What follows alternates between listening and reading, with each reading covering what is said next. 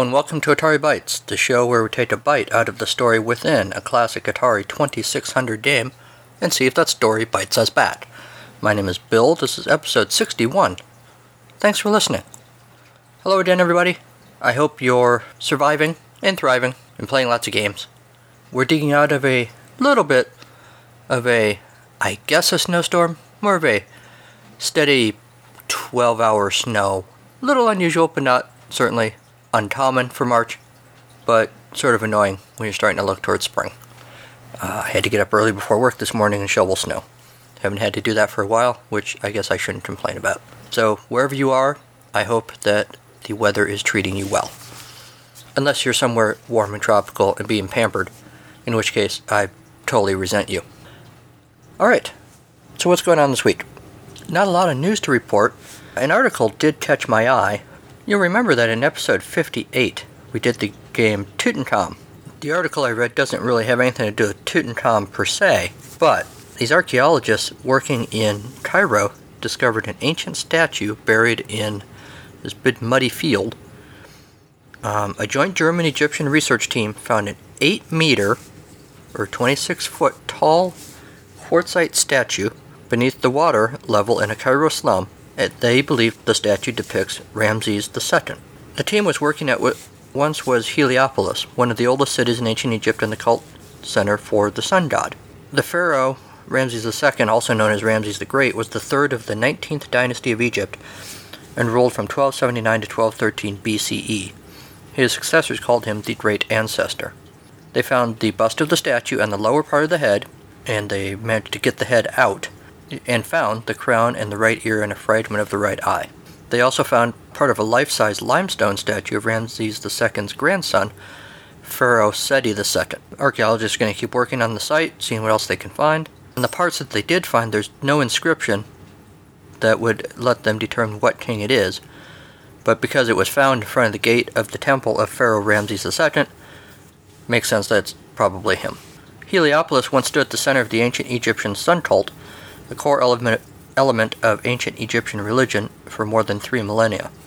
Today, the site is seriously threatened by new construction and rapidly rising water table. Eight meters of domestic and industrial waste, as well as building rubble, have been dumped on the site in the past four years. Added to this bleak scenario is the fact that the level of the water table on the site has risen alarmingly and continues to do so. The archaeological items in Heliopolis are submerged in one and a half to three feet of water. Breaking Bad fans might recognize this little bit of trivia. Ramses II was known to the Greeks as Ozymandias. Today, that name is most familiar thanks to a sonnet on hubris and the implacable passage of time by romantic poet Percy Bysshe Shelley. The poem goes thusly I met a traveler from an antique land who said, Two vast and trunkless legs of stone stand in the desert. Near them on the sand, half sunk, a shattered visage lies, whose frown and wrinkled lip and sneer of cold command tell that its sculptor well those passions read, which yet survive, stamped on these lifeless things, the hand that mocked them and the heart that fed. And on the pedestal these words appear My name is Ozymandias, King of Kings. Look on my works, ye mighty and despair. Nothing beside remains, round the decay of that colossal wreck, boundless and bare, the lone and level sands stretch far away. That poem is widely believed to have been inspired by a broken statue of Ramses II that is now, like many priceless Egyptian artifacts, in the possession of the British Museum. Once restored and its identity confirmed, the statue may be placed at the entrance of the Grand Egyptian Museum, expected to open in Cairo in 2018. So yeah, it doesn't really relate to Tutankhamun, of course, but it's another e- ancient Egyptian pharaoh. I thought it was kind of interesting. In other news, there is no other news. So let's move right on to this week's game. This week's game is Space War. 1978 game from Atari. I knew I was in trouble when reading the manual confused me because the manual is really complicated, even though it's not very long, and it's really boring, which did not bode well for the game itself. But here goes. Um, prop your eyelids open, and uh, let's do this. There's no preamble whatsoever. The manual starts out with boom, here you go, here's what you gotta do. Use your joystick controllers with this game program. Be sure the controllers are firmly connected to your video game system. See your owner's manual for details. Hold the controller with the red button into your upper left towards the television screen. I had to inject some life in there somewhere. Um, they give you a little diagram, very crude little, you know, uh, diagram showing the controller action. Thrust, move joystick up. Hyperspace is down. Left and right are obvious. Just like learning to drive a car, it takes a bit of practice to learn how to control your starship during Space War and Space Shuttle games. The following exercises will help you gain proficiency in controlling your starship. Game 14, a Space Shuttle game, is an excellent practice field. Exercise 1. After cycling to game 14, push the game reset button. Push the joystick to the left, your starship will rotate counterclockwise. Or left. Push the joystick to the right, and your starship will rotate clockwise, to the right. Practice rotating your starship in both directions. Notice how the starship looks when it is in each position. Exercise 2. Push the game reset button by pushing the joystick forward towards the television screen. Give your starship three quick short bursts of thrust.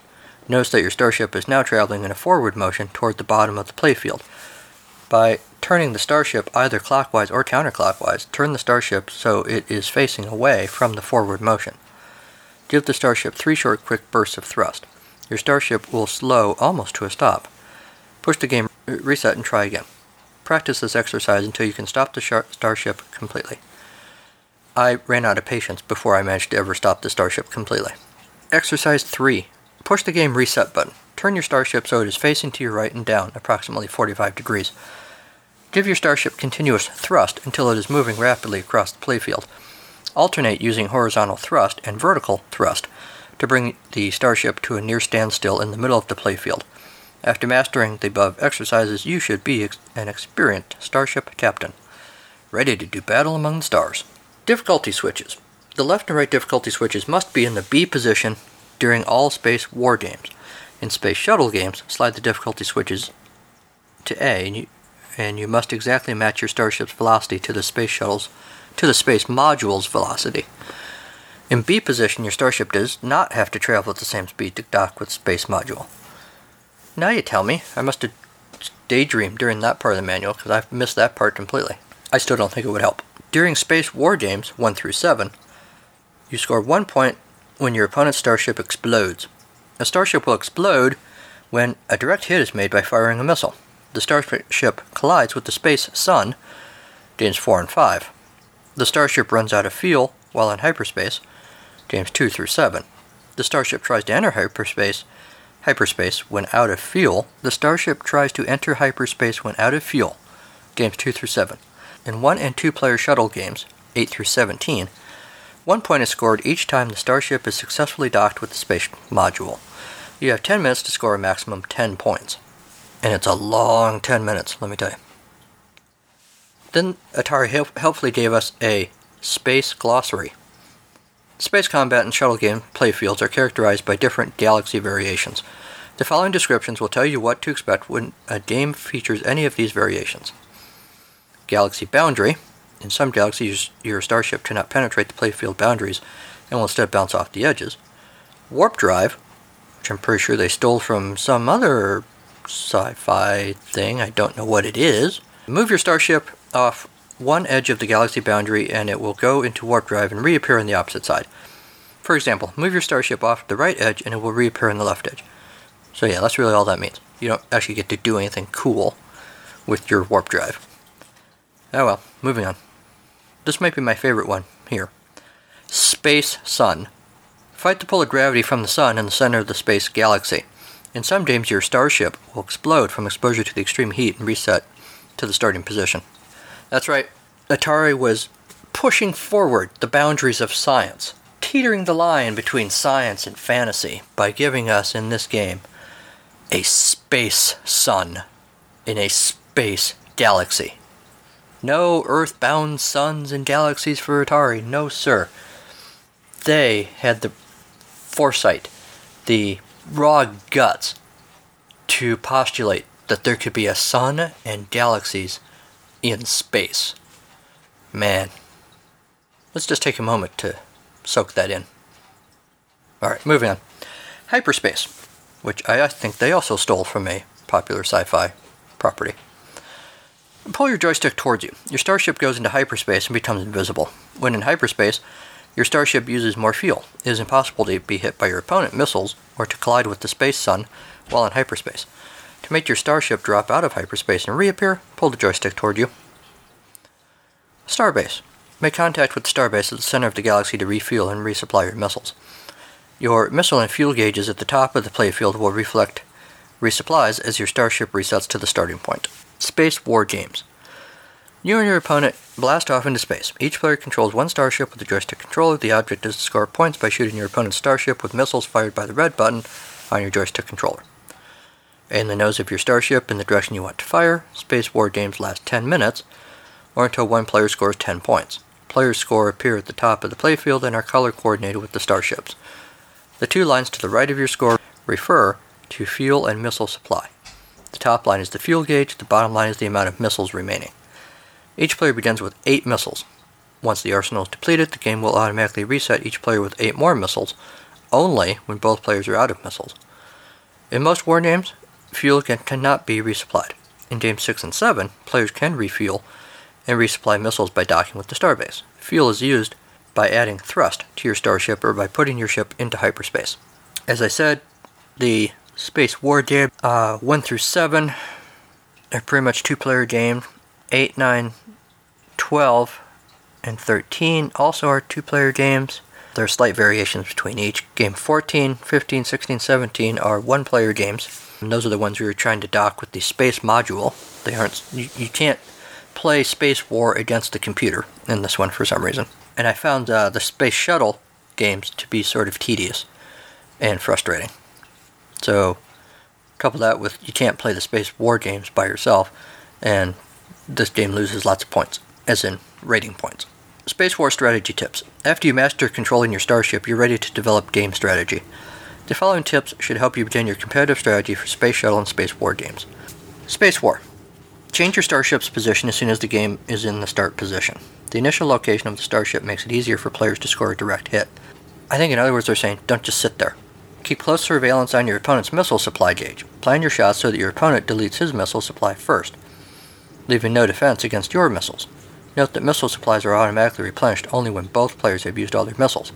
Use this feature to your advantage when those three variables occur at once. Your opponent has no remaining missiles, you have remaining missiles, you are playing in a galaxy with a starbase. Leave your opponent without a chance for resupplying missiles by obtaining all of your missiles at a starbase before you, your supplies are completely depleted. Space Shuttle Tips The easiest way to match your starship speed with the space module speed is to first stop your ship, which, as I've concluded, is pretty much impossible. You can slow it down, but it's pretty much impossible to stop it. Point it in the direction the module is traveling. Apply thrust until the starship and the space module are moving at the same speed. Then move the starship towards the space module. To efficiently make your starship contact the module, your starship must travel at the same speed as the space module. Your starship must travel in the same direction as the space module. Now point your ship at the module and apply thrust. So there you go a short but dense and kind of boring manual for space war. Reading this manual kind of makes playing this game sound like enduring the first half of Star Trek the Motion Picture, which is basically just a crew standing around space dock ogling the new Enterprise's curves, coupled with that interminable scene of Riker manually reconnecting the saucer section in the first episode of Star Trek The Next Generation. In other words, I've pr- been promised a space war. It's right there on the front of the cartridge. Where are the enemy ships? Where's the interstellar space travel? The cool, you know, photon torpedoes. You know, we get the space, I guess. Where's the war part? I'm a little nervous, guys. I don't know if this game's going to go so well. We've had a f- couple of duds lately. We did Brain Games and Star Fox, for goodness sakes, and Sneak and Peek. I mean, come on. Aren't we due for a good game? Let's see what Strategy Wiki said. Space War was one of the 11 Atari 2600 titles that were part of the second wave of games released in 1978. It's loosely based on Space War! Exclamation point, the famous 1962 computer game by Steve Russell. Space War is considered the first popular interactive video game and was developed in, at MIT. Two players compete against each other by piloting a spacecraft equipped with photon torpedoes. Well, there's the torpedoes. Let's play that game. The winner is the player who destroys the opponent more times. Strategy Wiki gives a little summary of the game, in the early days of video games, teaching players how to understand momentum and inertia was a challenge. The game attempts to model idealized Newtonian physics, so once a ship is floating through space, nothing is going to slow it down unless the player applies some thrust in the opposite direction. Yes, but the important question is is it true that in space, no one can hear you scream? Or, you know, fart? The speed of each player's missiles is also affected by the speed of the ship firing them. It was released, according to Strategy Wiki, as Space Combat under the Sears Telegames label. They give a much more user friendly, colorful, and well laid out manual than the one that I read. And there you go. Our friend Wikipedia tells us that Space War was made available on Microsoft's Game Room service for its Xbox 360 console and for Windows based PCs on November 3rd, 2010. Wow. Even Wikipedia didn't have a whole lot to say about this game. That should tell you something. But you know what? We're not going to be daunted. We're going to be undaunted, as a matter of fact. So I think after the break, we know Star Wars is popular. But why fight just one Star War when you could fight a war in all of space? Right, people? Am I right? Think bigly, people.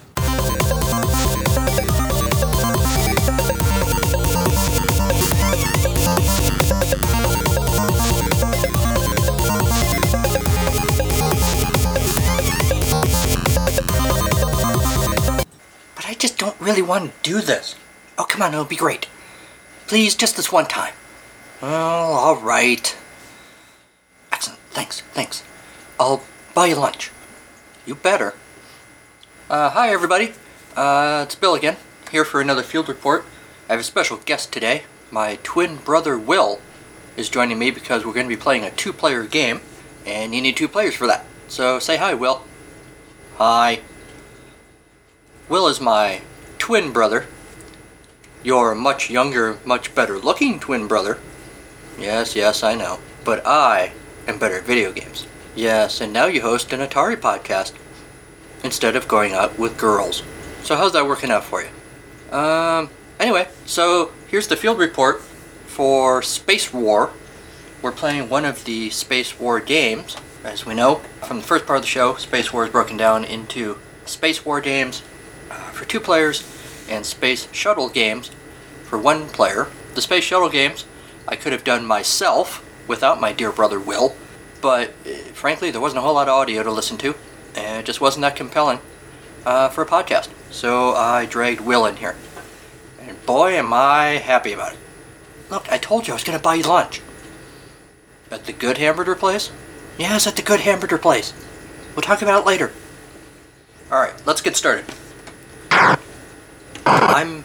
Hey, I just shot myself. I'm Mr. Pink. Will, you're up. How come when you shot yourself, it didn't do anything to you? I don't know. I'm just lucky, I guess. What? I'll bet on the recording we sound exactly alike, Will. I think you're probably right, Bill. But you could tell us apart if we're in the same room, because, like I said, I, Will, am much taller and much more handsome. And a lot younger. So basically, this is just asteroids without the asteroids. Uh, it's the exact same ship. It moves the same. It shoots the same. Except you're shooting each other. It makes me a little bit sad that when you get blown up, you don't see the ship kind of go to smithereens like in asteroids. I'm also kind of bummed you can't do mid-air collisions because I keep running into Will. I know. Stop it. And it doesn't do anything. I just. The other frustrating thing is, without realizing it, you can run out of fuel temporarily and you can't fire anymore. You're just kind of floating in space. You can still move your ship. I did all the little exercises that the manual says to do to learn how to fly your ship. It didn't make any difference. Take that, Bill. Shut up, Will. That's why I never liked to play with you as a kid. You'd like to play with me because I was the only one who would play with you. Oh, yeah.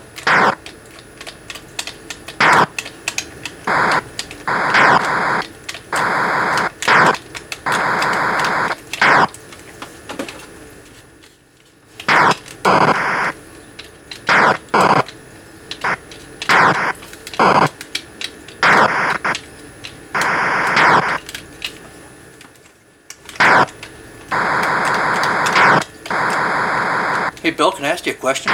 Yes, Will? Is it possible that I don't really exist? I'm just a figment of your imagination? An extension of the concept of an imaginary friend that many children have, but you have extended into adulthood to the extent of creating a whole persona that is just you with a different name? Uh, I guess that's possible. Then explain to me, dear fake brother, how am I kicking your ass? I don't want to play this game anymore, Will. Yeah, just like when we were kids. Alright, back to you in the studio.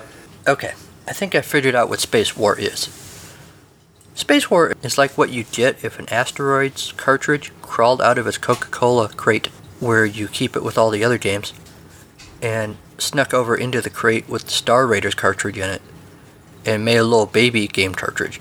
Consider that possibility as you ponder whether to become a collector or not. If you go into your game room right now and listen carefully, you can probably hear.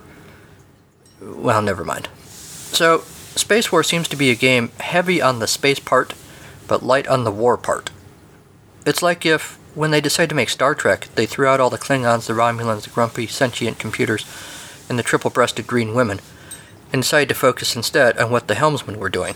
If that were the case, Star Trek would probably be called Space War or some other generic sci fi name, and probably look more like this. Dun dun dun dun dun dun dun. Helmsman's log. Sulu is on the bridge. Yes, sir, right here, down in front, close to the screen.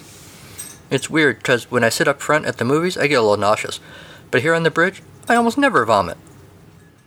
I still keep a little bucket down on the floor near me, though. No one can see it. I'm very clever. Well, time to start another shift. Not much ever happens. Not for the helmsman, anyway. It's a pretty normal day. Or maybe a normal night. I'm not really sure. Space is dark either way. Pretty soon, though, the captain says to change direction because we have to go fight some bad guys. I don't know who they are. They might be Klingons. Let's just say they're Klingons. Whatever. Spock is over there in the back, yammering on about what the Klingons could be up to and the properties of some weird new weapon, yada yada yada. They talk a lot. Spock and the captain and those guys whose names appear first in the titles. They also get to go on the away missions and not get knocked out or frozen or possessed when they do. And not even Scotty has been turned into one of the pus turtles of Kleptarn 4, unlike certain helmsmen that will remain nameless. I'm still using the ointment to get over that one. We arrive at the coordinates I was given, and Spock and the captain get ready to beam down to the big purple planet that probably has a name, but I don't know what it is because all I get are the coordinates. As if I don't actually have any interest in people or knowing where I am, for goodness sakes. The captain, Spock, and McCoy beam down to the planet and check on the colonists. But then, oh no, it's a red alert. They're Klingons. See, I knew it was Klingons. The captain is off the bridge, so maybe this is my chance to be acting captain. But no, they drag Scotty up for engineering for crying out loud. Bastard. Scotty starts shouting a bunch of stuff at the view screen that is probably important, only I can't hear it because of that stupid siren. My buddy Chekov starts flipping some switches and tapping some keys, so I do that too. I slide the little speed thingy, and the ship thrusts forward. Acting Captain Scotty seems to like that. Chekov starts firing phasers, and I'm still not sure who we're shooting at because of all the sirens, but it seems to be working, and I'm still just assuming they're Klingons. And now I know things are winding down uh, because the action is falling after that big climatic battle we just had. The Klingons, or whatever, turn tail and run. I hope Scotty will tell us to chase him, because I'm bored. But he doesn't. Gutless turd. The captain and the others beam back up. The captain has ripped his shirt, which happens a lot. I'm pretty sure he does it to himself when no one's looking. One time, I spilled some coffee on my sleeve and I got a reprimand in my file. And now it's coming to the end of the adventure, I can tell, because the captain and McCoy and Scotty are standing around the captain's chair, engaging in some witty repartee. Everyone on the bridge laughs at it as if it's hilarious. It's not. Not at all. No, it is funny. This damn ship isn't going anywhere unless I plug in the coordinates. Kiss my ass, Starfleet.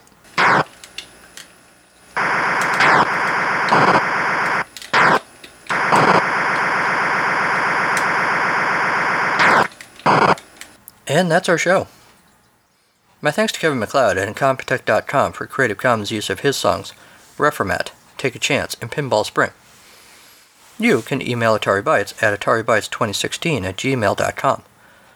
Show notes, other episodes, and other links are found at ataribytes.libsyn.com. Find the show on Stitcher, Google Play Music, iTunes, and many other podcatchers, including iHeartRadio. When the option is offered, particularly at iTunes, do please leave a review. Don't worry about a war of words on iTunes. There's plenty of space for your words. See what I did there? Little space war tie in. See, I deserve a review. You can like the show on Facebook. Follow us on Twitter at Atari Bytes. A T A R I B Y T E S, which I hope you know because you found the podcast. Or follow me personally at Carnival of Glee. Also, please consider supporting the show financially on our Patreon page and by shopping at our Zazzle.com store. If you plug in Atari stuff or it's a podcast Charlie Brown stuff, you'll probably find the store, but the store is actually called capital A, capital B, underscore, pod, underscore store. Also, check out my other podcast, It's a Podcast, Charlie Brown.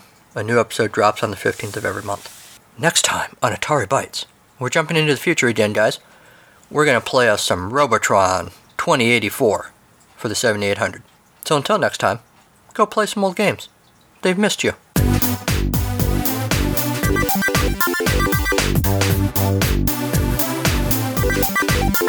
Thank you.